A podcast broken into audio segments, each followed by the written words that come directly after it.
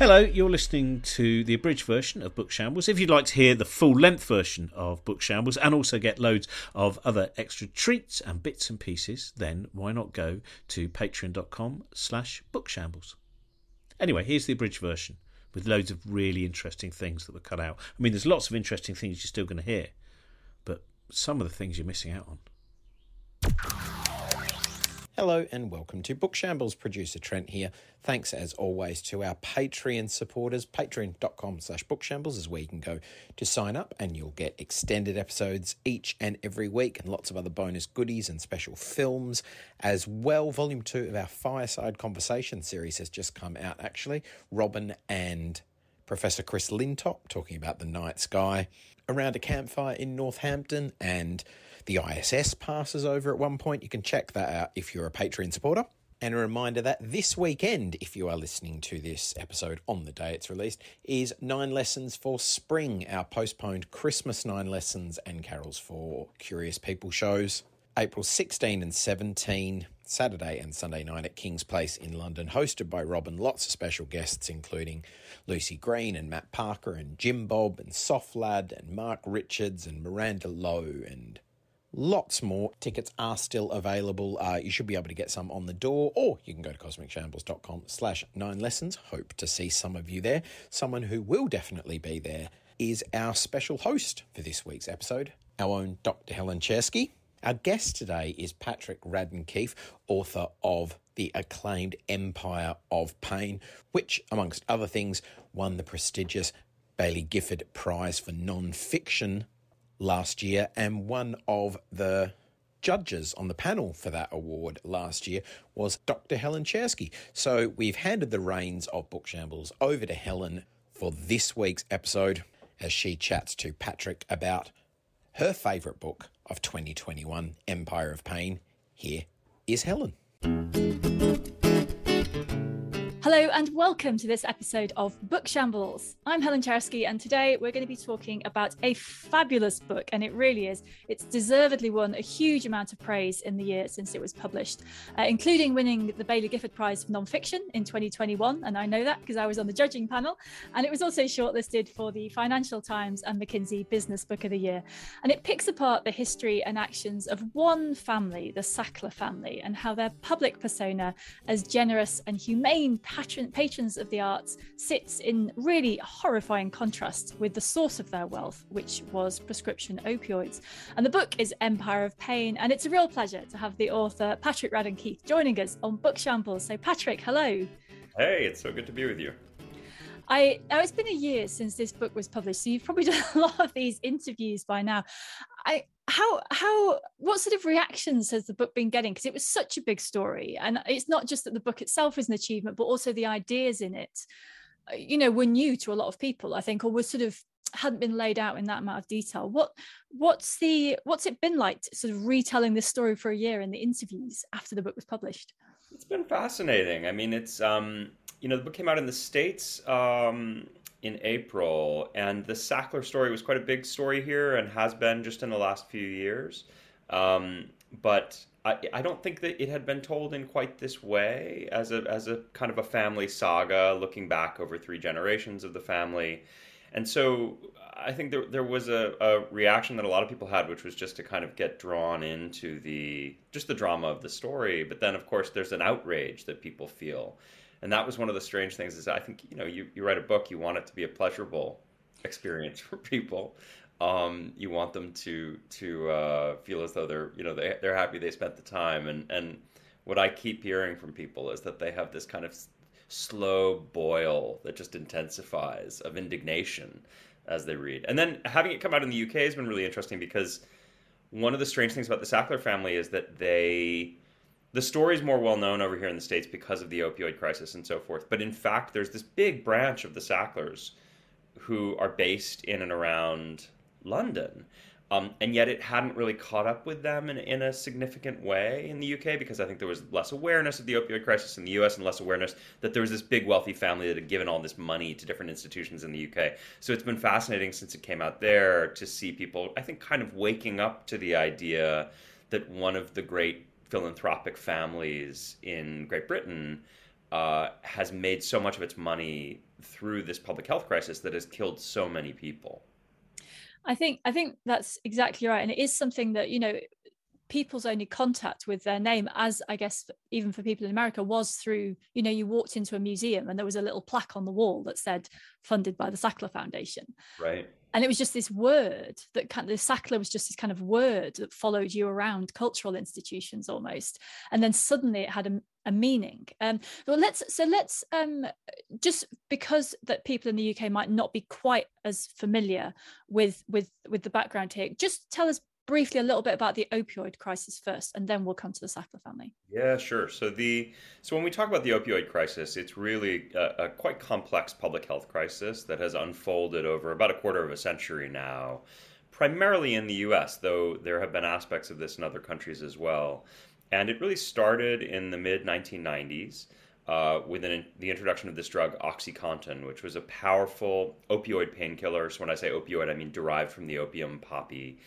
And up to that point, uh, opioids had been reserved by doctors for quite severe cases. They would use them for cancer pain or end of life care, but there was a concern that these drugs could be quite addictive. So they were miraculous at, at easing pain, but also that they could be quite addictive. And OxyContin sort of changed the game. There was a, a, a new way of selling it by this company, Purdue Pharma in which they argued actually this should be used for moderate pain. You know, tens of millions of people should take this drug. And don't worry, it's not actually addictive. All those fears are overblown. So that turned out not to be true. And you had a generation of people who became hopelessly addicted to OxyContin.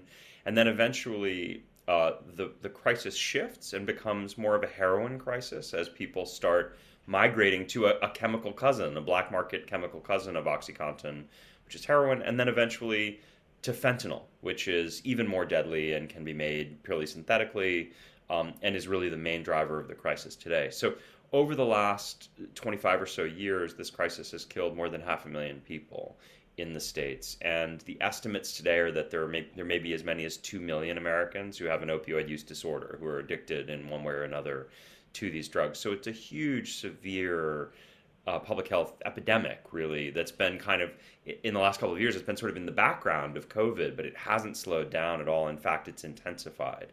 Um, and part of what my book is about and what drew me to this story is that that company, Purdue Pharma, which was really the instigator of the crisis, is a privately held company and it's owned by this family, the Sacklers. So that, uh, yeah, and I think that uh, one of the one of the real strengths of the of the book, I think, is that in a way, it's very easy to get very upset about the public health crisis if you read the stories of people who are addicted and who've lost family members. You know it's very very easy to get sucked into that. But also it's also uh, it's partly that the the horrendousness of that almost draws attention away from the people responsible because it feels it feels like you're not looking at the most important people because the most important people are the ones who are suffering. But then behind it there's this pattern. So then we come to the sackler family. And and this is a I think one of the interesting questions about all this, which we will get to, is is whether it's a these were particularly evil people or whether this is really a system failing but we'll get to that. So the the sacklers this starts just give us a quick run through the, the, the generations. There's kind of three generations in the book. Yeah of course. I mean before i do though i should just because i it's i resonate so strongly with it i should pick up on one thing you said which is that the you know i think as a writer there are these questions about what is my optic? What, uh, you know, what's the aperture going to be? How am I going to look at a particular problem? And there is a, um, I think there's a, a very good and an, an important desire, particularly these days, to think about victims, to center victims in a narrative, um, and it's interesting because sometimes you'll have, I mean, for instance, here where we have these mass shootings all the time, a lot of the time the press will quite deliberately not even mention the name of the shooter because they don't want to glorify the shooter or, heaven forbid, kind of create something that might create a copycat. But it's very often the case that by the time they're writing those stories, the shooter is dead or will be in prison forever. And so the idea is they should just be forgotten. The thing with the Sacklers that's interesting is that a lot of the coverage of the opioid crisis had done that, had sort of centered people whose lives had come apart because of addiction um, but then in the corner, kind of lurking in the edges of the story, would be the family that was responsible that hadn't gone away to prison and, in fact, was still very much, you know, right out at the forefront in society. And so part of what I wanted to do was was upend that a little bit and tell a story that was much more I mean, there certainly are victims in the book, but much more geared towards the perpetrators. And this family, um, they have a fascinating history. I I tell the story of these three generations, and it starts with these three brothers, Arthur, Mortimer, and Raymond, who uh, grew up in Brooklyn during the Great Depression, and their parents had been immigrants who'd actually come over from Central and Eastern Europe at the turn of the last century. And they grew up poor. Uh, their parents didn't speak English in the home, they spoke Yiddish. And the boys all uh, were very smart and ambitious, and their parents wanted them to be doctors. And so they grow up, um, go to medical school, and they're physicians. All three become psychiatrists, but they're also businessmen.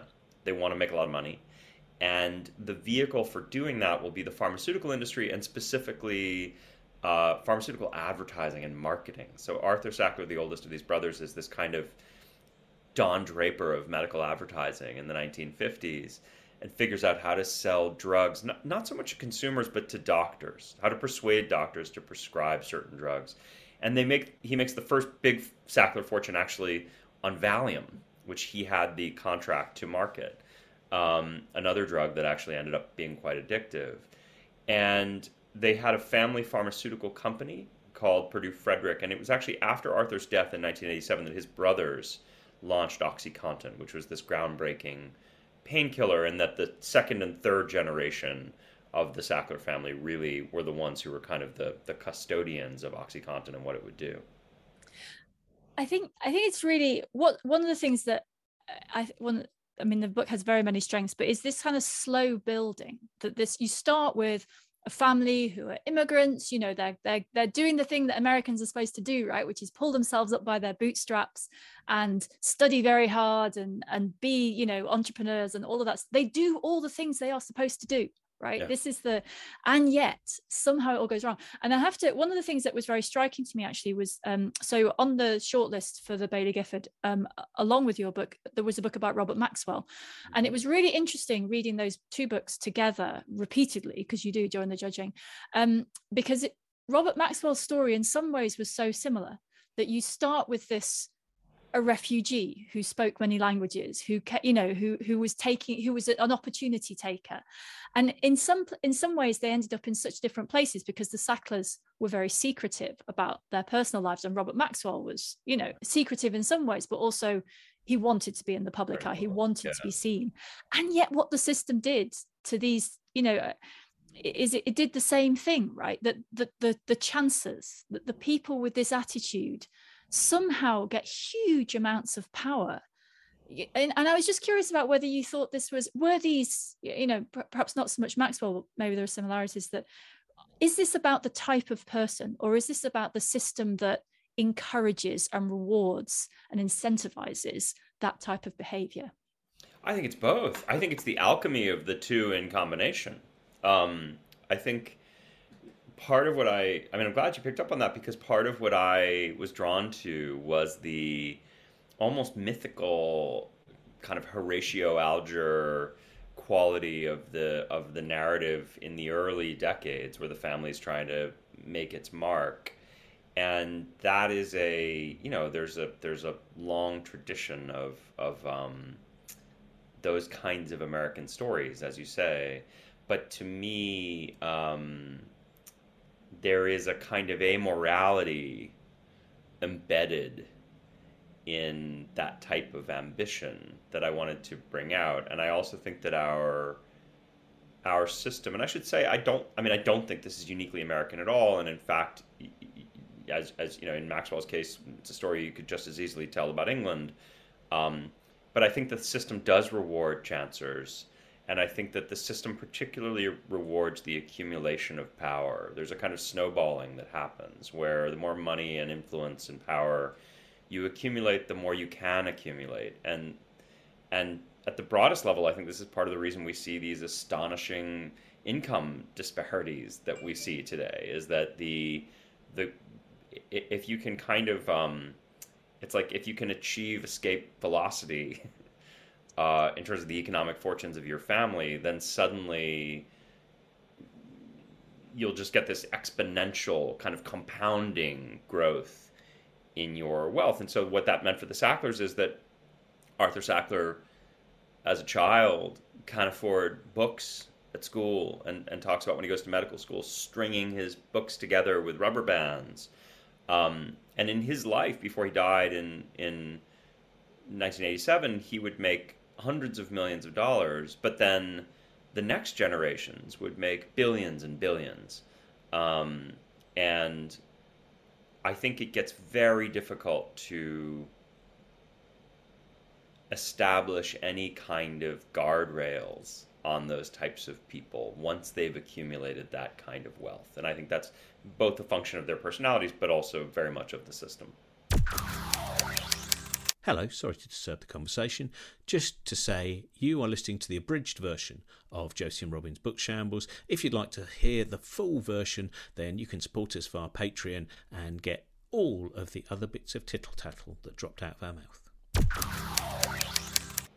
And it's also connected with entitlement because one thing we haven't really touched on yet is the, this thing of the patronage of the arts. You know, this idea that Arthur Sackler collected art and that was the thing that made them visible. They were visible because people wanted their money. I mean, there's this, you know, again, it's possibly a flaw in the system that um, if you don't fund the arts through other methods, then they go to rich people, and then they, you know, they sort of suck up to rich people. So where, um, how, what difference did the Sacklers make to the arts? Because you must have, you had the opportunity to talk to the museums they donated to.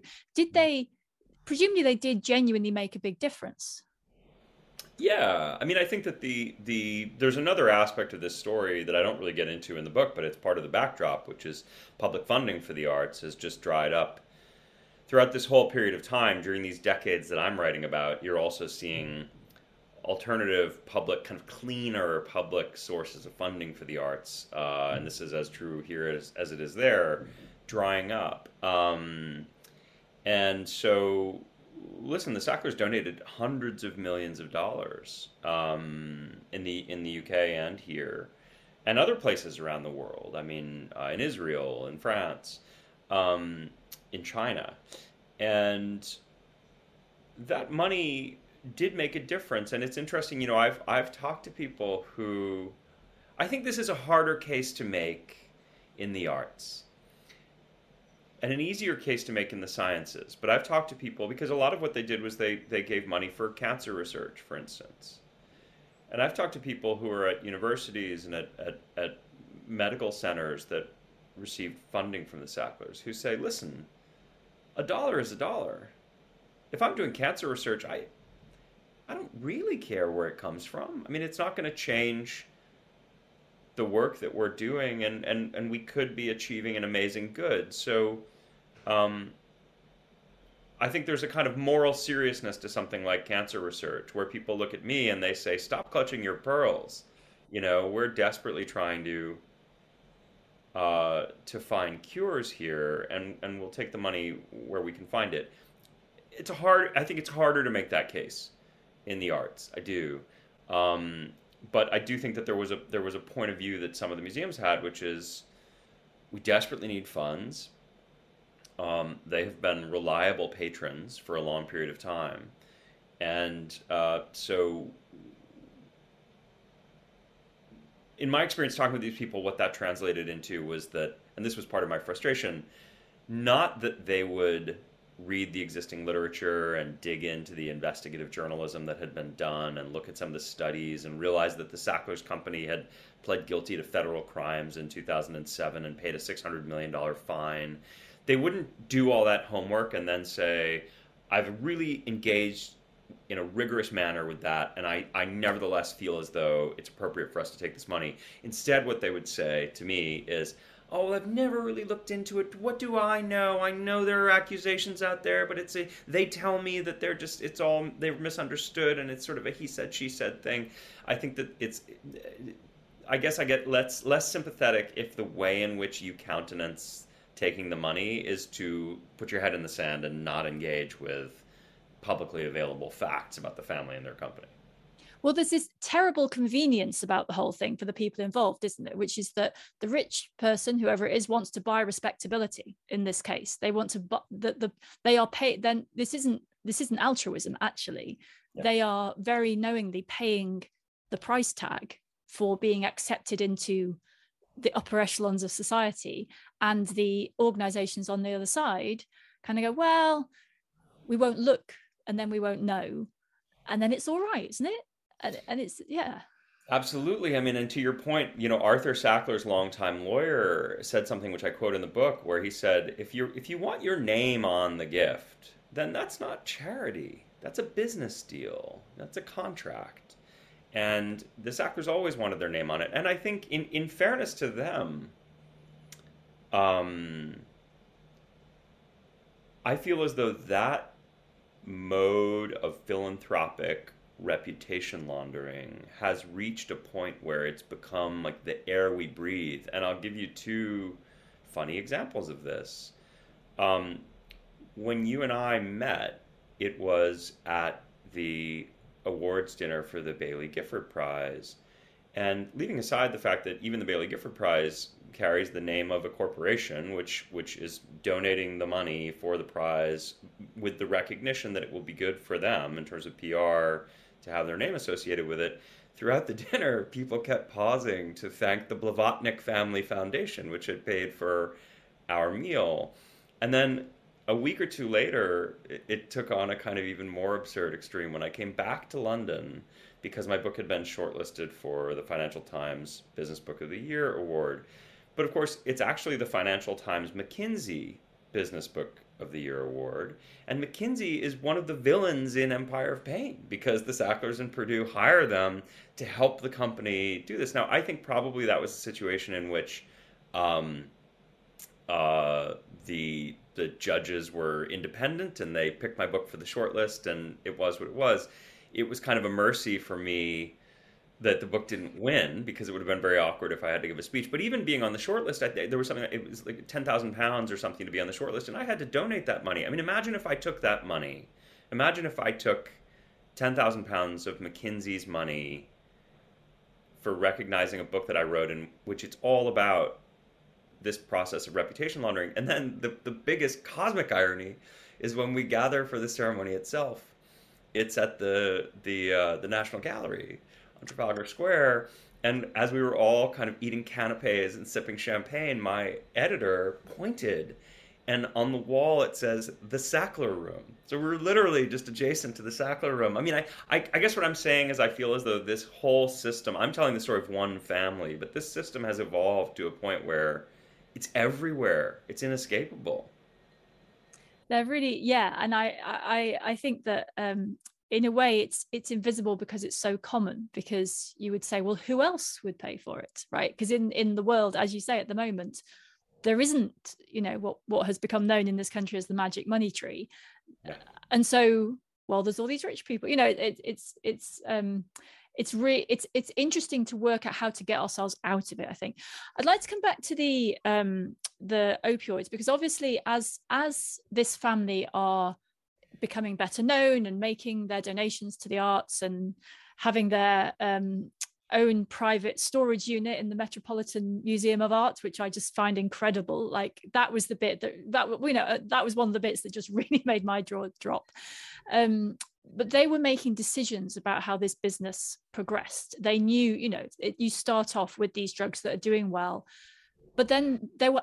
It's not just like you know the drug did well and then they just kind of sat on top and rode out the money machine it was that they were making decisions about how to you know they were involved in the day-to-day running of the business and who knew what and what to push and how how knowing were they about the harm they were doing? Because their whole thing was if you use oxycontin it won't become addictive. And yet it didn't take long for that to be bust right? How much did they know do you think? How much did they really know? Yeah, I mean that's the big question is what is is the it's the old investigative journalism, you know, what did they know and when did they know it? And um, the first thing to say is that the Sackler family owned this corporation, but also that several members of the family actually served as executives at the corporation, and then m- many members of the family served on the company's board. And today, what the Sacklers say is, oh, we were just board members. We didn't really know. We were presented with information and we voted, and but you know, it was really we weren't involved in the management of the company.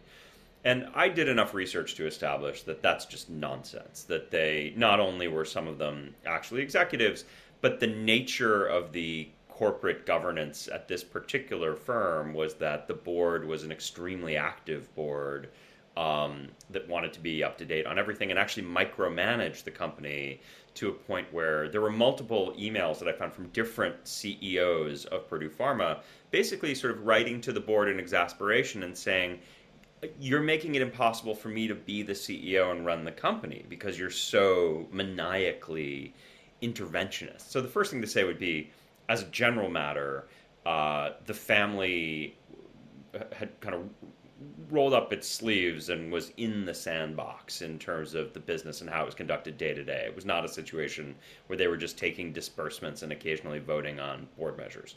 Um, and then there's this idea of well, well, okay, so then when and how did they find out? So Purdue Pharma starts marketing OxyContin in 1996 with a claim that the drug is not addictive, that it's addictive less than 1% of the time. And they really kind of repeat this like a mantra and they go out. They hadn't done any studies on addictiveness. They didn't know this. It was just conjecture. And almost immediately, people start abusing the drug and becoming addicted and overdosing, and dying. I don't have the email where the smoking gun email where the Sacklers find out about that. Um, so I couldn't tell you that they knew in 1997, for instance. But I do know that there were other people at Purdue who knew as early as 1997 that there were real problems. And that makes sense because part of the way the company operated, and this would be typical for a pharma business, is they had these sales representatives all across the country um, who would go out and meet with doctors and pharmacists and nurses and so they're kind of an early warning system. They're like the canary in the coal mine, and they would send reports back. And so the chances are that pretty early on, you had word coming back to the company that there were problems. And and knowing the way the Sacklers operated, I can't imagine that nobody told them. But I, but I don't have the I don't have the specific email. It's really only later. It's as of about 2000, 2001 that you start to see a real paper trail uh, that implicates the family. Well, I think an important point which you you make in the book is that the um, because they knew not just the sales reps data, but th- those sales reps knew that there was one guy, one doctor on a street somewhere in the middle of nowhere who was somehow prescribing like 100 prescriptions a day or something. You know, like you couldn't, if you went looking for abuse, that is where you would go looking, right? Yeah. Yeah, it's insane. I mean, it's funny. This is a thing that I, I often think about where, um, because this is, it's not the only industry where this happens. I mean, in, to give you a kind of a, a parallel example, in the States, gun laws um, really vary from state to state. And so you have certain states like Florida that are really lax, and then other states like Illinois that have really tight gun laws. Um, and what you end up with is a situation in which there's all these murders that happen in Illinois, in Illinois with guns that were purchased in Florida and then just driven to Illinois. And what I always wonder about is the manufacturers of those guns must know that there's a disproportionate number of guns being sold in the states that have the lower regulations and that part of the explanation for that is a black market basically that moves and it was the same thing with Purdue, where there were certain places where, as you say, just demographically, it didn't make any sense that you would have that much OxyContin being prescribed unless you were fueling the black market. And so I think from very, very early on, from the earliest days, they would have been able to see. Now, did they do anything about it?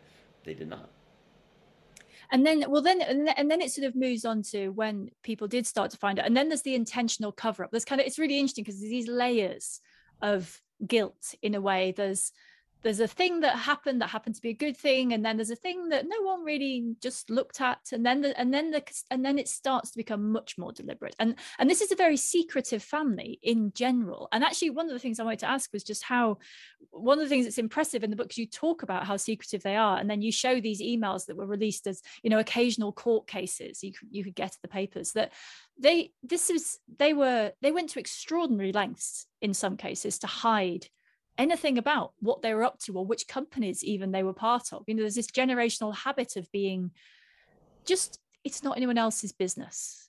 How how how did you get through that shell? That's, I mean, generational habit is a great way of putting it because I do think it's part of the reason I wanted to tell the story of all three generations is that you see the origins of this back in the 50s, this kind of learned behavior that I think starts with Arthur Sackler, where he had he had all these conflicts of interest, where he was, you know, he's a part owner of a pharmaceutical company, but he was also doing research, and he also uh, had a medical advertising firm, and they ran advertisements for um, and the and he had a he had a, a, newspaper, a publishing company that was distributed free to doctors, and it would run advertisements that were handled by his advertising firm. And advertisements for drugs that he had a stake in, and it was never acknowledged that the editor of the newspaper had these different interests. And so the way he dealt with that, to say nothing of his rather baroque personal life with multiple different women in his life, was to kind of compartmentalize and, and sort of hope that nobody would ever see the whole picture and you see that behavior kind of carry out. I, for me, it was about um, you know the family didn't cooperate, and they were quite menacing with me uh, in terms of having lawyers threaten me with legal action.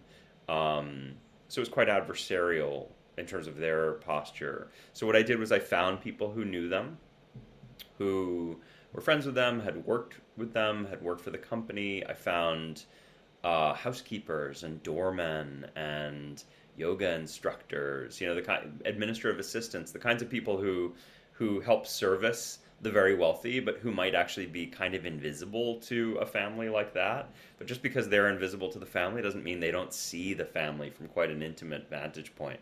Um, and then I found all these documents, you know, through through litigation. These documents had come out, these internal emails. Um, people leaked things to me, so so I had people who were on the inside who shared emails with me. Um, some really extraordinary stuff. I mean, there was a, the Mortimer Sackler family, which is concentrated in Belgravia, uh, in London. They um, they had a family WhatsApp, the way many people do, the way I do with my family, um, where you're all sending messages back and forth on the WhatsApp, and they believed that it was more secure than email. So there's actually literally WhatsApp messages where they say, "Remember, let's keep all this on WhatsApp and not on email because this way it won't ever come out." And um, it ended up it being attached as an exhibit to a filing in a court case, and I got my my hands on it. And so that's extraordinary because you can see this quite intimate way in which the family speaks and what they believe is a, a, an impregnable zone of privacy it is it, it's an astonishing achievement. And i also you know the, the, the thing that struck me again right many times writing was just how much you know the fra- the fraction that you present in the book is clearly a tiny fraction of everything that you read and poked about in. And i, I can't imagine how you're still sane actually. Just... well i don't i don't know that i am but I, I might question the premise but yeah.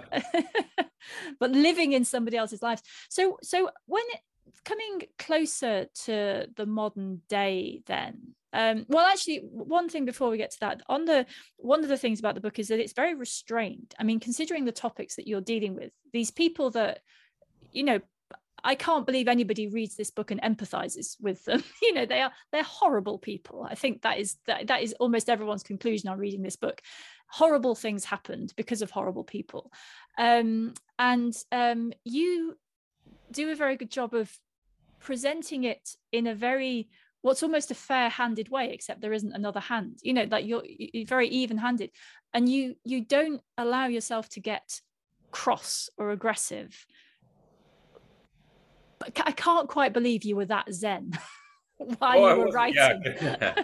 no no i wasn't. I mean that was quite deliberate in the sense that the um the material itself is so shocking that I felt I made a deliberate choice early on that I wanted my narrative voice to be pretty cool. Um, to not to not I didn't want to boil over with my own indignation. I didn't want my own indignation to color what was happening. I thought much better to just sort of present it. There are certainly moments where there's a very dry sarcasm that I'm that I'm using, um, but um, it's funny. I think it.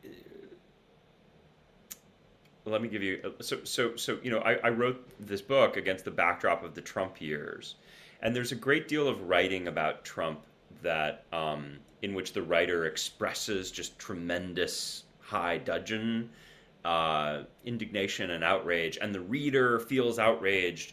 And to me, there's something kind of there's something almost pornographic about that as it feels sort of it, it doesn't feel particularly literary to me or particularly edifying.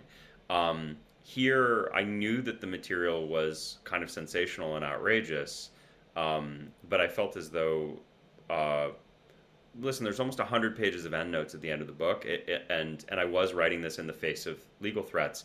So i wanted to um, to make it clear that i'm a pretty sober judge of this stuff and um, and hopefully kind of have the reader feel as though I'm an honest broker. Um, and so much better to just to just show you the emails, tell you what they did and what they said, and have you feel the outrage, than have me kind of trying to express the, my own personal outrage to you, if that makes sense. Yeah, it, ma- it makes absolute sense, but it's also very powerful because uh, that's that's what gives the book its power is that you feel that you're as a reader you feel that you are you're not being told what to think mm. in you know you are being told a story but you get to make your own conclusions it's just that everyone see everyone I've spoken to came to the same conclusion. Roughly the same conclusion. yeah, yeah, yeah. Well, I'm, I'm, I'm, glad to hear it. Yeah. Um, so, so actually, I, I, don't think we're giving anything away here to say that one one of the interesting things about the book was that it was actually published just before the end of the story, mm. which was I think the right thing to do and probably you were sick of it by then but there was a court case over this last summer. So so perhaps tell us a little bit about the unraveling because because there is you know this the family carry on in this state of you know they're just impervious to everything. Teflon coated the law they sort of make the lawsuits go away or nobody you know they find they get sued but no one really pays attention. And it and then it starts to unravel. What happens then? So there's a few things. I mean one is that um uh, there are a couple of, of, of women who are sort of the heroes of the book in the last third of the book. One is Maura Healey, who was the Attorney General in Massachusetts. And at that point, pretty much every state was suing Purdue Pharma, the company, but not the family that had owned it. And Maura Healey was the first prosecutor to push through that and say, no, no, no, I want to go after the family. Um, and so she did. And then a whole series of states followed her lead. And suddenly they were kind of in the spotlight in a way that they hadn't been. And it was partially through her lawsuit that I was able to get hold of a lot of this documentation because she produced it. It was important for her to make it public. Um, and then there's a, another very unlikely hero in this story, which is the photographer Nan Goldin, who's a very celebrated American photographer um, who became addicted to OxyContin and um, she was in recovery for her OxyContin addiction in 2017 when she read this article in the New Yorker that I had written about the Sacklers, which was my kind of first foray into this subject, and she was um, she was really incensed and she wanted to do something. And so it's funny. I remember meeting with her um, for tea, and she she told me, she said, I'm going to start a movement. We're going to start a protest movement. We're going to get their names taken down from museums. She was had head of steam, and um, and I didn't take her seriously. I thought there was something kind of retro about all this. I just thought, start a movement. What are you What are you talking about? I mean, I, I was I was broadly supportive, but did but um, but um, I didn't think she had a chance. And uh, boy, I was I, re- I was so wrong. I mean, she she went out and she started these because she's a photographer she has this incredible eye for spectacle. And so she had these amazing protests where they went to the metropolitan museum in in uh, new york city and they had made all of these um, pill bottles uh, a thousand of them. And they threw them into the reflecting pool there and they went to the guggenheim and they had these little um, fake prescriptions. And they if you know the Guggenheim has that kind of snaking white staircase around the central atrium, and they they lined that staircase and then threw six thousand of these um, prescriptions out. So it's this kind of cloud of paper, and they had told a photographer to be on the ground and point the camera up and photograph the cloud coming down. And of course, that photo then ends up in the New York Times. Um, they went to London and had a die-in at the Victoria and Albert Museum, uh, which the Sacklers have a very close relationship with. Um, and that worked. I mean, the amazing thing is that worked. So, you end up in this kind of strange situation where the end game for Purdue is they end up in bankruptcy court because there's all these lawsuits, but the family has quietly been siphoning money out of the company. So they took more than $10 billion out of the company, and then they said, oh, the company doesn't have any money anymore, so we'll just put it in bankruptcy court rather than deal with all those lawsuits. Um, but where the the shame of it had finally caught up with them, and so the end game of the bankruptcy court is that the family has put up. They're they're saying they'll give six billion dollars, um, which seems like a lot of money, but I would argue in in the full context of what they took themselves and then also the damage they caused is actually not enough. That they would put up six billion dollars to help remediate the opioid crisis. They will get a kind of permanent uh, immunity from any further civil lawsuits over this. So they bought their way into the situation; they'll buy their way out of it. That's basically Absolutely. the attitude. Yeah, and and and to your point about the book kind of ending a bit, ending before the um, before the final outcome. I knew how it would end. I mean, it's I didn't know what the number would be that they would pay, but I knew, and I say it at the end of the book, that the broad outlines of this would be that the Sacklers would pay a sum of money none of them would go to jail and they would be insulated from future litigation. And so that's kind of where it ends but the but i will say it's a small thing but i mean the name keeps coming down. It came down at the met uh, a couple of months ago. It came down at the british museum. Um, they said after after three decade relationship with the family we're taking the sackler name down. So that continues to happen and there's a kind of um, i think there's a kind of infamy in which that name will now live so i guess the thing as a society is you know you read this book you look at this situation you go well let's not have that happen again. So what what do you think it's first of all do you think it's possible to stop it happening again? And secondly what do we need to do better? What are the lessons here? Um oh i think it's i mean i'm i'm i'm really happy to hear you describe the book in those terms because i thought of it as both a story in the kind of immediate sense of, of a story about one very bad family but in a broader sense about the system that enables them. And um, I worry that a lot of the conditions that allowed this to happen are still in place. Um, I mean, I think there's any number of things from a, a regulatory point of view that should happen. I think um, I think tighter regulation of the pharmaceutical industry in particular is important. I think there's a real danger of regulatory capture, um, just a kind of closeness that happens between the industry and the regulators. I mean, there's a, a particularly egregious story I tell in the book about how the guy who approved OxyContin at the Food and Drug Administration ends up going to work for Purdue Pharma. So that's that's a sort of particularly alarming case. Um, but I also think that more generally, you know, this is a drug that generated $35 billion, and so that buys a lot of influence over a long period of time. So I think, you know, broadly speaking, trying to figure out more ways to have kind of independent regulation um, that is quite tough on the claims that can be made for these drugs is important. But but there's another thing that's just a baseline thing, and I think I think incredibly significant, not just in this case, but but beyond, which is when particularly in the US, when you have people who are involved in the retail sale of small amounts of illegal drugs, we throw them in prison for long periods of time. We have an excruciatingly punitive system. This is the reason we have 2 million people behind bars in this country. It's largely driven by the war on drugs. And we can argue about the war on drugs and just sort of bracket that for a moment. What is shocking to me is that when it comes to uh, conduct like the Sacklers and and the the supposedly licit pharmaceutical industry, people don't go to jail. Executives don't go to jail, and that's not unique to pharma. Across the board, if there are white collar criminals engaged in criminal activity, what happens here is that the firm itself will pay a fine and take a guilty plea.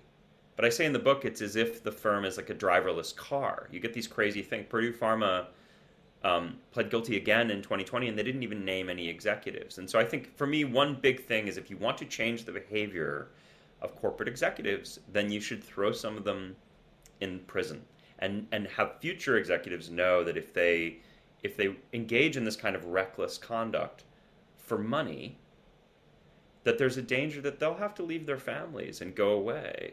Um, and I think that that actually would change the way they behave. I don't think it's enough of a um, of a uh, a disincentive to think, oh, someday my my company might have to pay a big fine and do a guilty plea, but I'll be okay. I think I think it's coming up in a lot of things. I certainly hear it in tech, there are tech cases at the moment. You know, people have made uh, case they've claimed that things can do things they couldn't do, and there is there has started to be perhaps some of them are actually going to carry the can for what they did, but um, maybe. Um, so just finally then, because we are running out of time a little bit, which is a shame. Um, how has all of this left you? You know, you immersed yourself in this book for in this story for years of your life. You know, and now you're kind of spat out the other end of it and you're talking to people like me and all of this kind of stuff but you in dealing with all of this i mean you've had to deal with some pretty nasty things and take resp- responsibility for sharing that story. How is how has all of that left you at the end of all of this? Oh i mean i'm all i'm all turned around but but listen there's been a global pandemic too right? I mean it, these are strange days. I think we're all losing our minds. So it's it's hard for me to um it's hard for me to tease out how much of my general loss of sanity is is uh, attributable to the book and that whole experience, and how much of it is just our our uh, our prevailing condition. Um, I mean, listen, I it's been hugely gratifying for me to see the book um, getting read, to see people talking about it, um, uh, to to know that it's um, you know it's hard to measure the impact of these things, and I and I certainly wouldn't want to overstate the significance of it, but but you write a book and, and you don't know honestly whether whether it will um, uh, be read or not, and and to see people resonate with it has been really gratifying for me after what was quite a long slog. So I, am I'm, I'm very happy to kind of come out and, and bang the drum for the book and and, and hope that um, you know hope that people will look at the story of the Sacklers and and and um, engage with it just as a story because I think it's a fascinating story, but also think about the as a morality tale. I think it, it has it has quite a bit to tell us about some of the sort of dangerous um, tendencies in the society that that we live in now. It is a very modern morality tale. Um, we have to finish there. The book is Empire of Pain by Patrick Radden Keefe. I absolutely recommend it to everybody and anybody. I think everyone should read it, um, just because there is so much to learn from it in so many different ways. Patrick, it's been a pleasure to talk to you. Thank you for joining Thank us on Book Shambles. Really enjoyed it. Thank you. Thanks very much for listening. Hope you enjoyed the episode. Patrick's book is out now from all your favourite independent bookshops. And obviously, you can still get copies of Helen's two books, Storm in a Teacup and Bubbles, uh, signed editions available from the Cosmic Shambles bookshop at cosmicshambles.com slash bookshop or slash shop actually because we've we've merged them together. So it's cosmicshambles.com slash shop.